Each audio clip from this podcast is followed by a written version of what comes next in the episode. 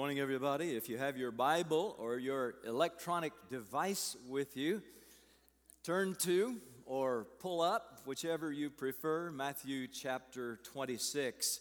We're going to cover several verses today as we wrap up our All In series of messages. And it has been a challenging season for me, uncomfortable at times as I've studied and prayed and tested myself and preached from week to week. It's been a wonderful journey for me, for my soul. Many of you have testified the same.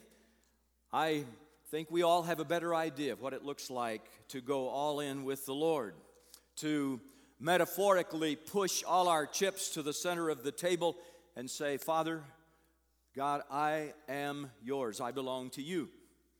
We saw what that meant for Abraham when his faith was tested by God's command that he sacrifice his son. We saw what it meant for the rich young ruler who was told to liquidate his assets and donate the entirety to charity. We saw what it meant for Elisha, who burned his farm equipment and barbecued his oxen to pursue the calling God had placed on his life with no preconditions and with no regrets. And we saw what it meant in the life of Noah, who devoted 120 years to a singular task, building a ship in the middle of a desert. We saw what it meant for the rich fool who at death was confronted with the reality that he had leaned the ladder of his life against the wrong wall. We saw last weekend what it meant for Zacchaeus, who made the break with a self centered life of comfort and affluence to become a true disciple of Jesus. And today, we come to a very captivating passage of Scripture that impresses the single most significant decision that any of us will ever make. And it is the choice of whether or not to go all in as a disciple of Jesus. There are two profiles that are recorded in sequence in Matthew chapter 26, and they make for a perfect conclusion to our seven week all in journey. These back to back accounts reveal two basic life paths, and each one of us will choose one or the other as our own. This is Matthew 26, beginning in verse 6. While Jesus was in Bethany, in the home of a man known as Simon the leper, a woman came to him with an alabaster jar of very expensive perfume, which she poured on his head as he was reclining at the table. When the disciples saw this, they were indignant. Why this waste? They asked. This perfume could have been sold at a high price and the money given to the poor. Aware of this, Jesus said to them, Why are you bothering this woman? She has done a beautiful thing to me. The poor you will always have with you, but you will not always have me. When she poured this perfume on my body, she did it to prepare me for burial. I tell you the truth. Wherever this gospel is preached throughout the world, what she has done will also be told in memory of her. Then one of the twelve, the one called Judas Iscariot, went to the chief priests and asked, What are you willing to give me if I hand him over to you? So they counted out for him 30 silver coins. From then on, Judas watched for an opportunity to hand him over. Well, someone has said that the supreme act of worship is offering to Jesus something that is precious to us. So, what might that be for you? Might it be your time? Might it be your energy for serving? Might it be your money? Might it even be your children? Kayleen and I gave our children over to the Lord in the delivery room at their birth. Later on in their lives, when they sensed God's calling to full time Christian leadership, we emotionally and verbally release them to go serve with their spouses wherever God called them, and we assumed that meant that they would probably live a long distance away from us. And for several years that was true. Our older daughter and her family were serving a church in Phoenix, Arizona. Our son and his family were launching a church in Southern California. Our younger daughter and her husband at that time uh, were missionary recruits to Ancona, Italy. And well meaning people would sometimes ask us when our children were all scattered out, How do you stand it? And we were being honest. And we tried not to sound pious, just being honest when we said, You know, we're going to have all eternity together, so we feel like we can sacrifice a few years of geographical closeness on earth.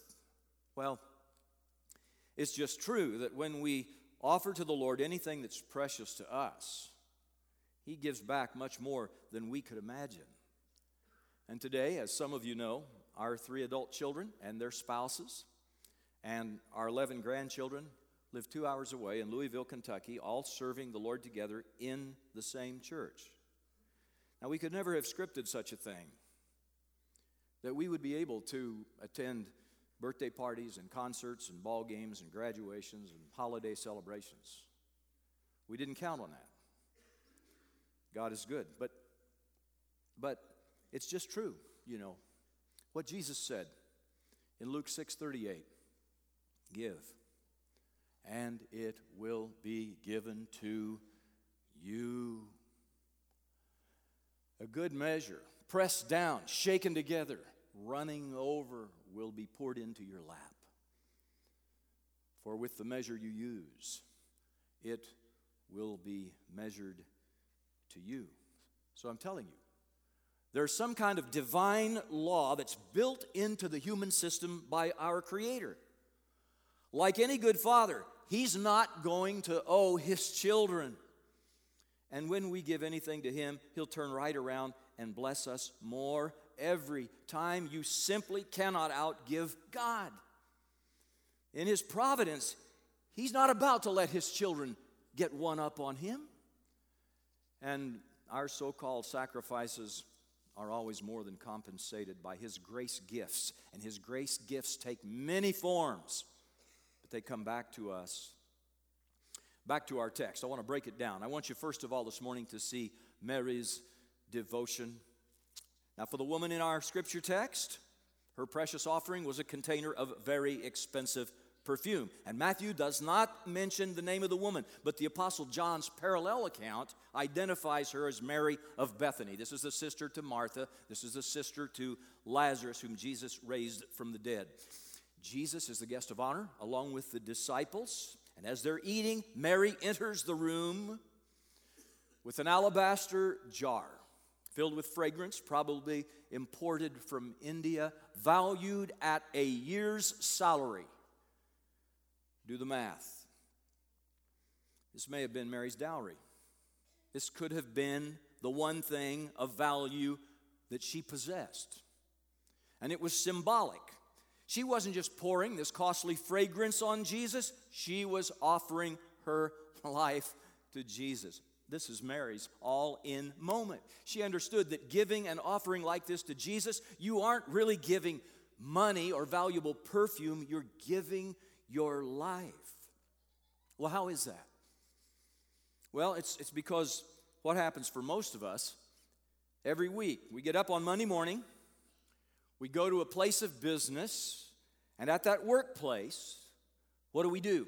We trade our life, somewhere in the neighborhood of 40 to 50 hours of our lifetime, for something called a paycheck. So, if your paycheck were $1,000 a week, if you were ever to give $1,000, you're not really giving $1,000 in currency as much as you're giving a week of your life back to God. Your money or your life, there's a sense in which they are actually the same thing. Mark chapter 14, verse 8, Jesus is quoted as saying about Mary, she did what she could. She did what she could. Mary couldn't keep the Jewish leaders from falsely accusing Jesus. She couldn't keep the disciples from abandoning Jesus. She couldn't keep the Roman soldiers from crucifying him. She couldn't keep the crowds from mocking him, but she could show her love for him. She could show her devotion to him by sacrificing the most valuable thing she possessed. She did what she could, and that's really the standard for all of us, isn't it? To do what we can. And some of us can do much more.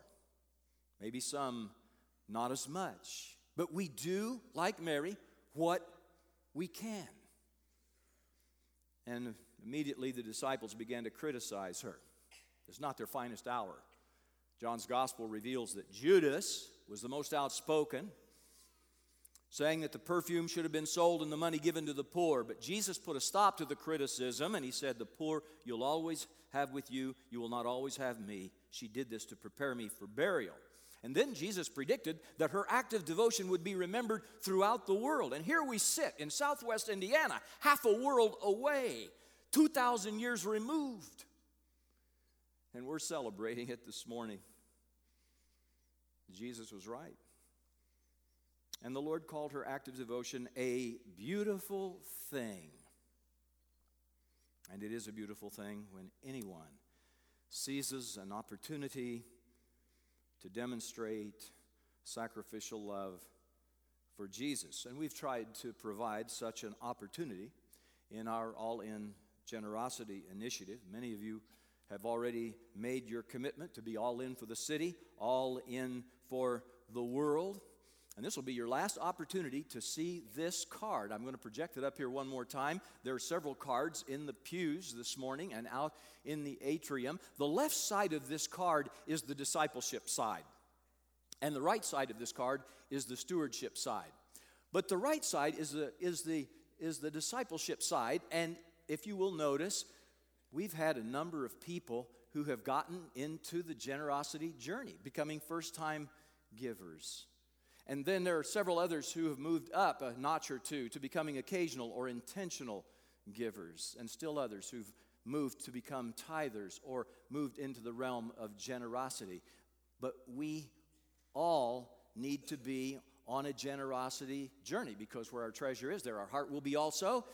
He doesn't care about our treasure, He cares about our hearts. Hearts are indicative of treasure, rather, where we put our treasure is indicative of where we put our hearts. And so we've asked everyone to check one of those boxes on the left that indicate kind of where we are on the discipleship ladder. And discipleship is what this has been about self consecration, total commitment. That's what it's been about discipleship.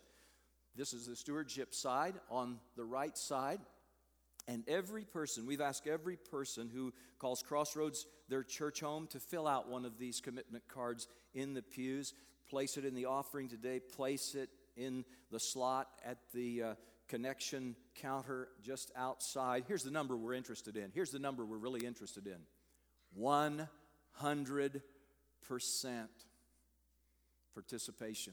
Everybody who calls Crossroads their church home to be involved at some level in this generosity journey.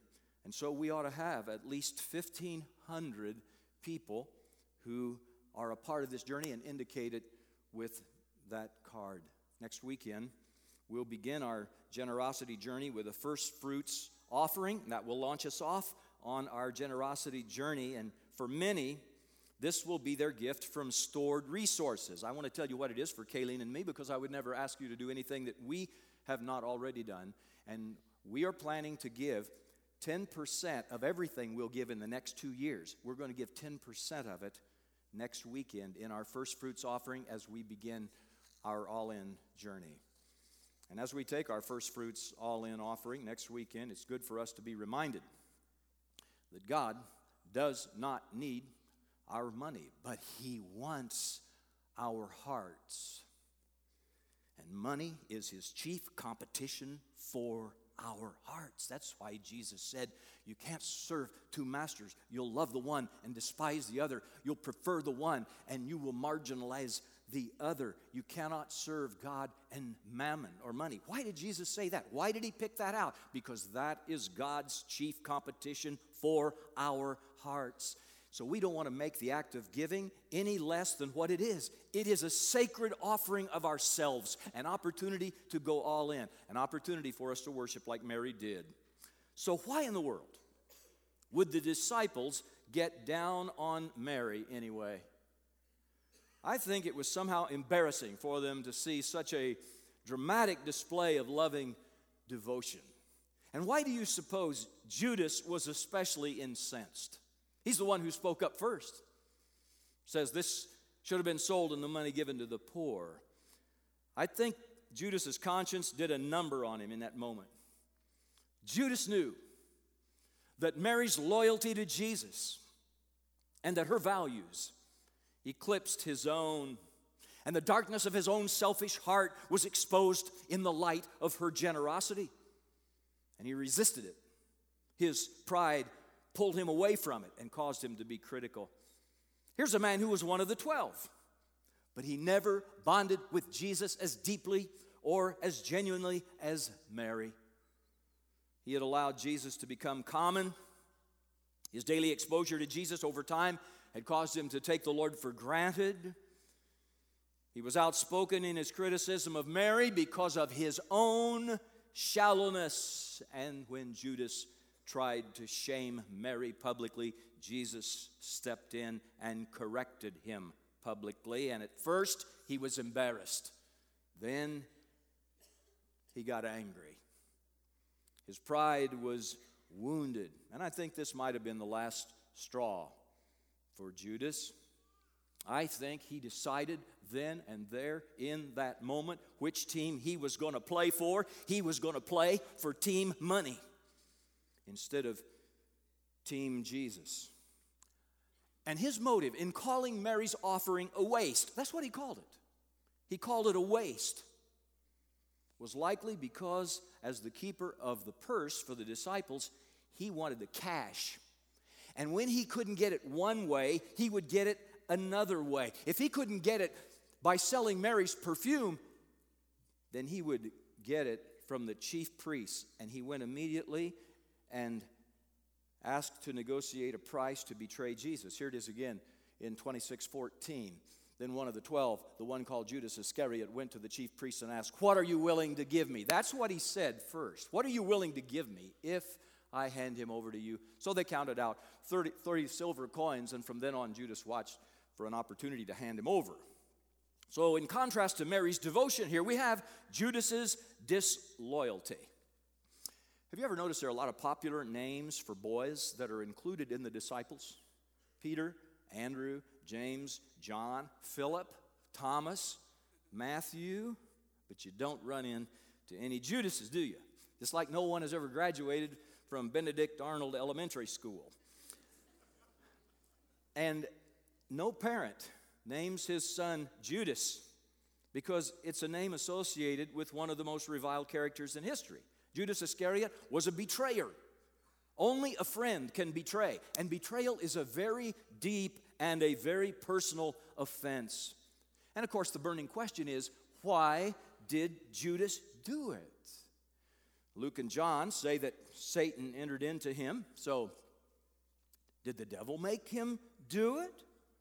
I don't think that's what that means. I don't think the devil has that kind of power over our wills. None of us are controlled like marionettes on strings. We have our free will, we have our capacity to choose. So, what could have possessed Judas to be so blatantly disloyal to the Lord that he would betray Jesus with a kiss? Well, I think there are three theories as to why Judas was disloyal to his master. Some have suggested that Judas was angry because Jesus was not a political revolutionary.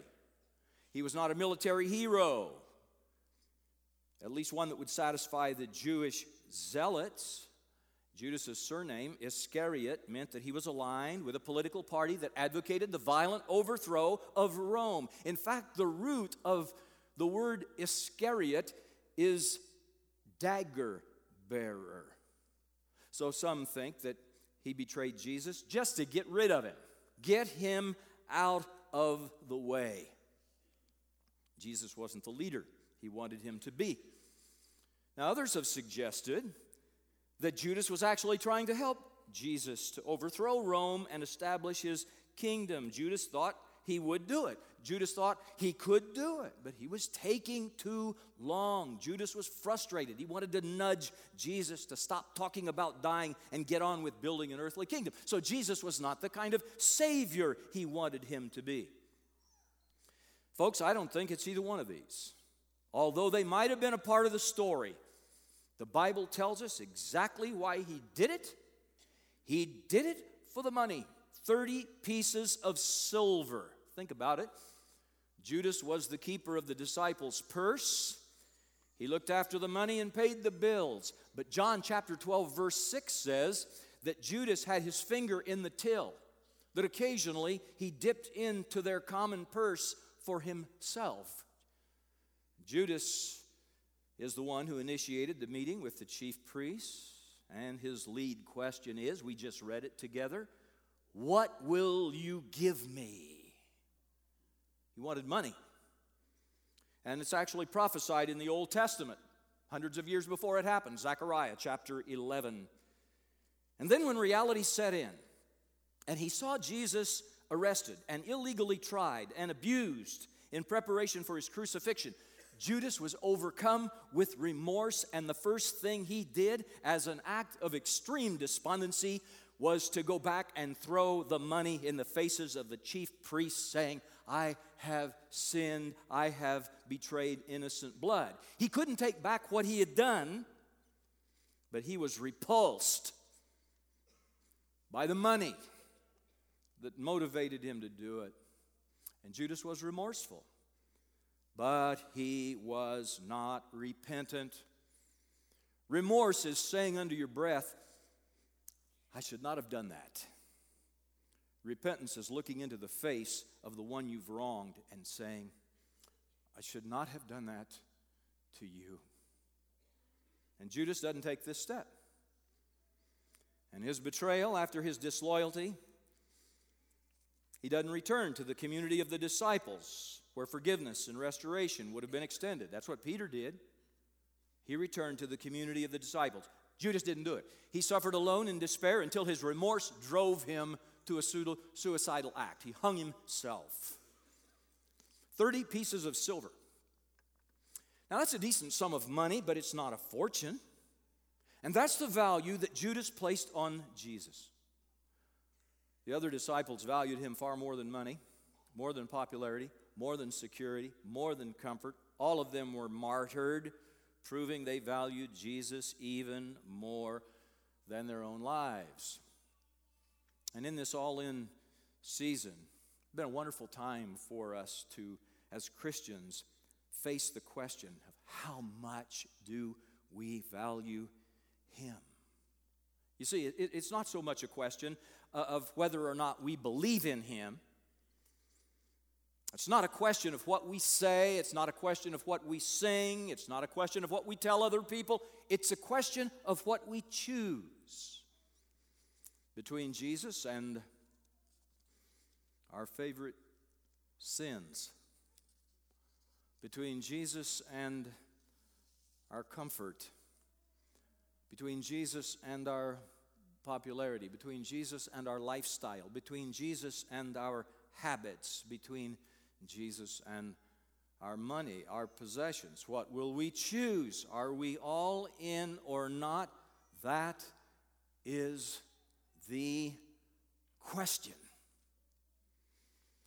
I want to ask our servers to go now and prepare the emblems of the Lord's Supper. And as they go, I want to take you back to Matthew chapter 26 one final time. In Mary's devotion and in Judas's disloyalty, we see two life paths.